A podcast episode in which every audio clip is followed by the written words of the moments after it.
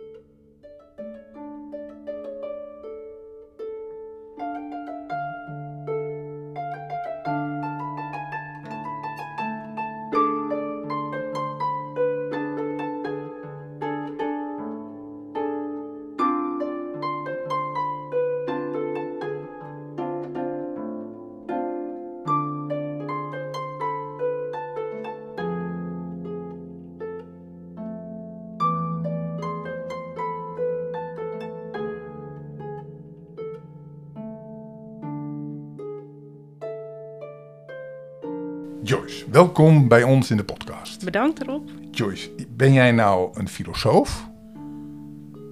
Ik noem mezelf wel filosoof. En wat is dat nou? Ja. Ehm, ik, ik ben afgestudeerd cultuurwetenschapper en religiewetenschapper. Maar ik neem filosofie in brede zin als een ja, een, een woord dat de geesteswetenschappen behelst.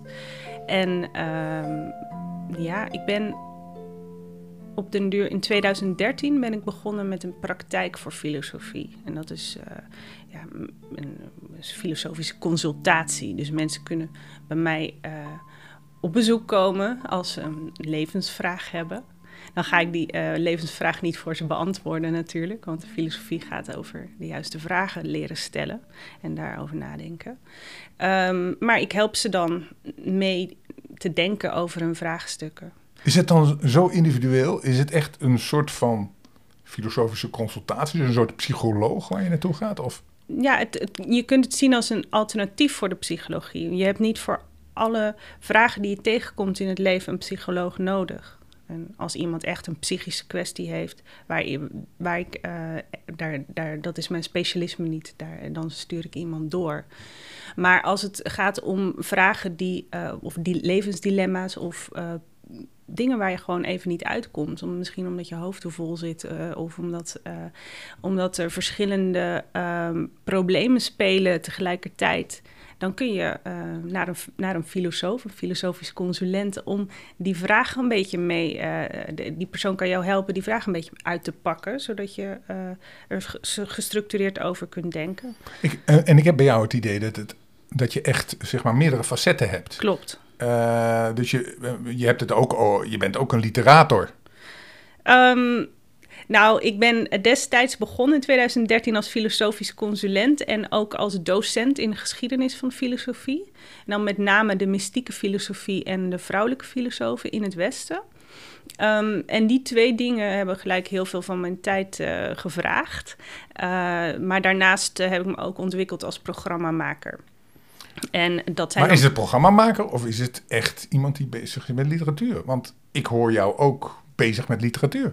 Ja, klopt. Ik ben uh, eigenlijk uh, onderzoeker. Ik ben ook nog steeds bezig met een proefschrift. Ik was uh, daar in 2008 mee begonnen, maar ik kreeg een reumatische aandoening, waardoor ik vertraging opliep. Um, dat proefschrift gaat over 16e-eeuwse filosoof Giordano Bruno. En um, ja, mijn specialisme is ook wel een beetje de renaissance, een uh, oudheid.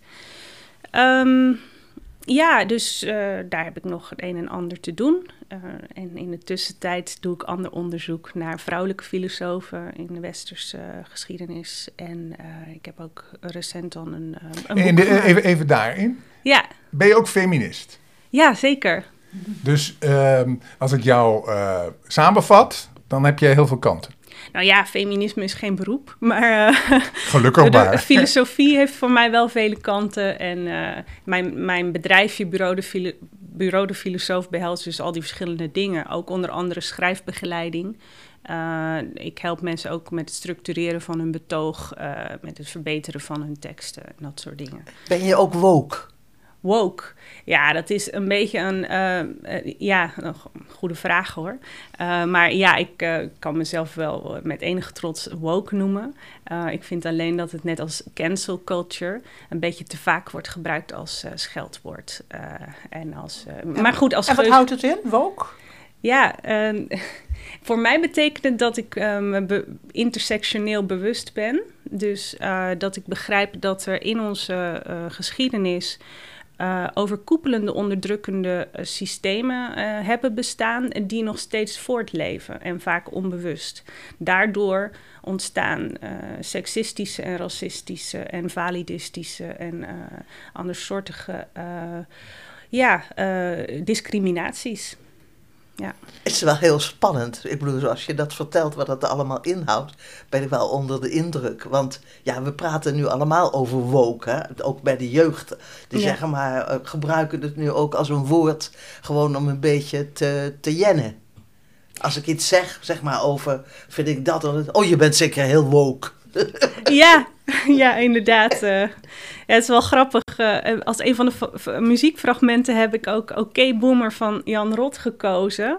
Want uh, daarin worden ook die, ja, die eigenlijk die uh, toch wel grote generatieverschillen op een heel ludieke manier ja, besproken door hem eigenlijk. Hij rapt ze ook. En ja, ik bedoel, ook om te laten zien, het is best wel een humoristische tekst, dat we allemaal van goede wil zijn op zich. Maar elkaar niet altijd goed begrijpen. En, ja. Ik weet niet of het altijd van goede wil is, want ik hoor sommige mensen ook dat woke nee, dat en ook klopt. die cancelcultuur ja. eigenlijk alleen maar gebruiken om mensen in discrediet te brengen. Nee, dat klopt. Nee, dat, dat, dat zeg ik ook verkeerd. Maar de, uh, ja, er kunnen natuurlijk ook misverstanden ontstaan. En ja, doe niet zo woke of zo. Hè. Dat, kan, dat hoeft niet uh, verkeerd bedoeld te zijn. Daar, daar refereerde ik Nee, maar het is beter. Ik bedoel, jij geeft nu aan wat is woke. En ja. als ik eraan denk, dan denk ik alleen maar van... Ja, Arjan Lubach die drie keer roept uh, woke, woke, woke. En dan denk ik, ja, dan is het platgeslagen eigenlijk. Hè?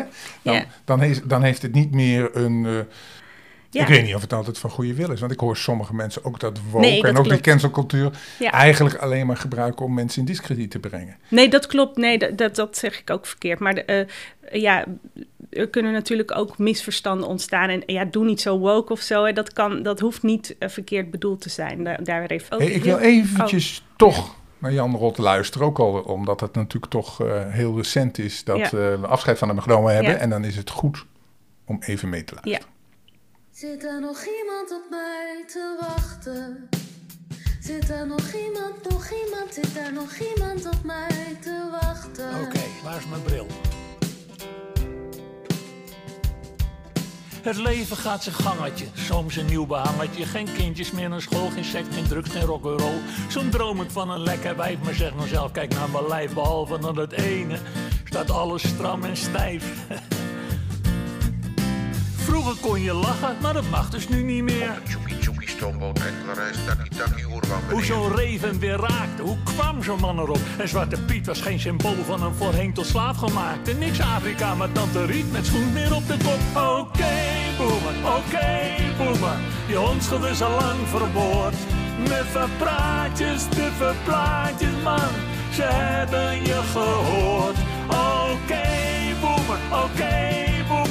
We weten het nu wel, want jij staat bijna stil. Dus de tijd gaat extra snel. Volg de regels van het spel. Laten we even een heel ander onderwerp in. De Bayard. Ja, de Bayard. Um, dankzij steun van uh, de provincie Zeeland en Prins Bernhard Cultuurfonds Zeeland uh, mag ik met uh, mijn collega-schrijfsters Anna de Bruikere en Marloes Matthijssen dit programma maken.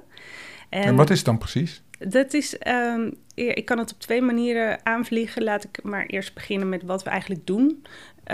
we maken programma's voor uh, Zeeuwse schrijvers uh, en ook om die Zeeuwse schrijvers aan het Zeeuwse publiek voor te stellen. Um, Programma's zijn voorstellingen? Ja, het zijn voorstellingen, maar ook uh, gildesessies. Dus we hebben ook een, een Bayard-gilde. Onze jury selecteert... Leg mij uit, gildesessies. Ja, um, onze jury heeft tot nu toe twee, en dat worden er dit jaar drie, um, inzenders geselecteerd om... en uit tot nu toe 37 inzenders, om Bayard gezel te worden. Dat betekent dat deze beginnende schrijvers in een bepaald genre uh, ten eerste uh, de kans krijgen om het podium uh, van Oersoep, de eerste editie van Oersoep is 10 juni, om daar op te komen. Wacht even, je gebruikt een heleboel. Wat ja, is Oersoep? Oersoep is ons podiumprogramma en daar is het Bayard Geel... Is het een soort festival, 10 juni? Um, ja, zo zou je het kunnen noemen. Een, een literair festival. Een literair festival. Ja. In Zeeland een literair festival. En waar speelt zich dat af? Hier in de Zeeuwse Concertzaal. Oh, leuk. En dan treden daar meerdere uh, schrijvers op? Ja, uit verschillende genres. Onze, een van onze missies is om te laten zien hoe breed de literatuur is. Dus we, willen, uh, we hebben op het podium op 10 juni uh, twee dus Bayard gezellen, beginnende schrijvers die door ons begeleid zijn. Uh, door, uh, en niet alleen door ons, maar ook door meesters in het vak, in hun genre. Uh, en, en welke genres hebben we het over? we hebben het over romankunst, jeugdliteratuur, hist historische jeugdliteratuur. En, en dat is Marilia de Geus. Zij zal vertellen over haar boek in wording over... Um, Mary Stuart in de 15e eeuw, de prinses, de Schotse prinses die naar eh, Veren kwam om daar met Wolfert van Borselen te trouwen. En we zullen ook een stukje geschiedenis van Veren dan eh, aan, aan, de, aan het publiek laten. Is het gilde Zeeuws? Ja, allemaal Echt, Zeeuws. echt Zeeuws? Ja, Oké, Ja. dat is ook heel leuk ja. natuurlijk. Daarnaast hebben we dan poëzie met eh, Hanneke Middelburg eh, bij Oorsoep.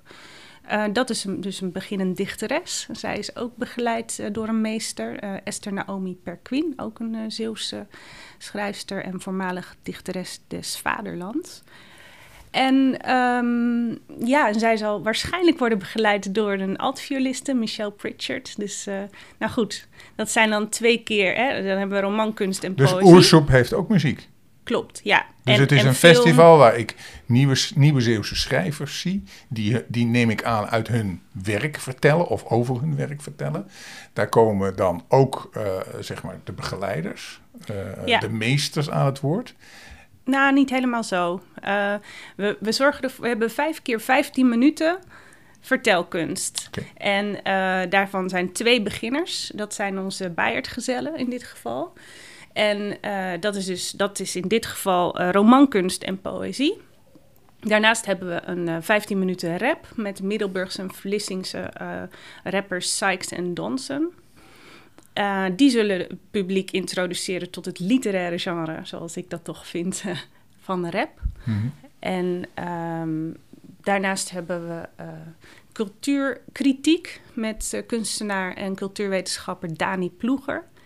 Die zal ehm, vijf keer Zeeuwse hoogtepunten laten horen en zien. Wat zijn hoogtepunten? Hij gaat, eh, zodra hij terug is uit Rojava, Syrië, waar hij nu is voor een project, eh, met de camera erop uit om wat hij ziet als Zeeuwse hoogtepunten te filmen. En daar gaat hij dan eh, in 15 minuten weer inleidingen bij geven. Dus, Cultuurkritische inleidingen. oké, dus we krijgen dan, want ik denk dan ook van, kan ik daar naartoe? Jazeker. En hoe kan ik daar naartoe? Ehm, nou, de kaartjes zijn eh, te koop op onze website. Oké, het is gewoon een dag, zaterdag, zondag. Het is, in, het is geen, niet eens een hele dag. Ik wil het best een festival noemen, maar het is een programma van twee uur. In, eh, en, eh, een heel vol programma. Eh, dat is in overeenstemming met de Bayard. De Bayard betekent chaos. Om eh, zoveel mogelijk te laten zien en horen van de Zeeuwse literatuur. Dus het gaat om de Bayard, chaos die Oersoep levert op een middag waar allemaal, eh, Avond, ja. of een avond, Ja. eh, waar ik naartoe ga als ik hou van literatuur en van muziek en van Zeeland. Ja, of als je houdt van rap, of als je denkt dat je niet van literatuur houdt, maar toch verrast wilt worden. Ehm, of als je houdt van cabaret, want eh, de avond wordt gepresenteerd door Erik van Muiswinkel. En, ehm, en hij zal ook 15 minuten cabaret verzorgen. Dus Zeg, er ontbreekt één ding, hè? dat is een beetje dans. Beetje dans. Is dans literatuur? Nou, eh, eh, nog een beetje een stretch misschien, maar... eh, Zeker wel. Tegenwoordig, als je de nieuwe stukken ziet, praten de dansers ook. En dan zit, of de begeleiding is een tekst. En dat is ook heel spannend. Ik vind het een mooi idee. En ehm, wat we in ieder geval doen is eh, bij. ehm, we zorgen ervoor dat die literatuur ook echt een, ehm, een beetje theatraal gebracht wordt. En eh, in de toekomst kan het, eh, is het heel goed denkbaar dat bijvoorbeeld gedichten door, eh, door dans zullen worden begeleid, althans. We, we praten nu al over de tweede aflevering volgend jaar van Oersoep? Oh, nou, in de herfst komt, komt er nog een aflevering. En dan in de winter. Dus allemaal nog dit jaar. En daarnaast spelen we, hebben we ook een oersoep gepland. Een oersoep van voor beginnend talent. Op eh, Festival Onderstroom op 10 juli. Die rappers, klaar. Zijn rijmelaars, die rijmen raar, die eindrijm rijmt niet op elkaar. En wat de heren dan beweren, coleren. Ik moet van hen leren. Nee, nou Ik ben Jack de rapper en mijn pa was hondenmepper. En mijn moeder dans als tepper, klinkt als kastanjet geklepper. Of ik ben Rapper en mijn broer is dameskapper. Maar die is zo knap veel knapper, ook al zijn ze rap zo slapper. En ik ben Jack de Ripper, ik ben hipster nog dan hippers. Ik ben burger met een zipper, op die wijs daar heb je flippers. Zing me nu van Jack de Ripper, wat een baas, wat een baas. Ik kan niks, maar wat een baas, zeg maar na, wat een baas. Yo, yo. En ik ben Woody Woodbie, ik zijn songs die ik zing. Ja, ik een Woody Woodbie, doe gewoon mijn eigen ding. Ik grijp de microfoon en tik hem met mijn voet. En kijk je op je poepen moet en iedereen je goed.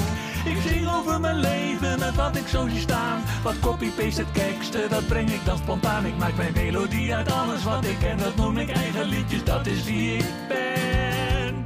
Er staan hier drie gitaren, Amerikanen om me heen.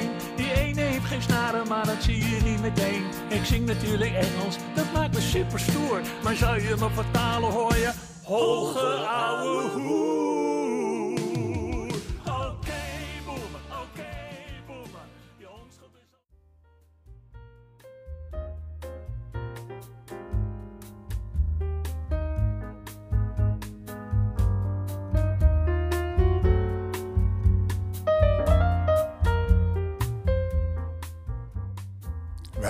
Elke week met een rap.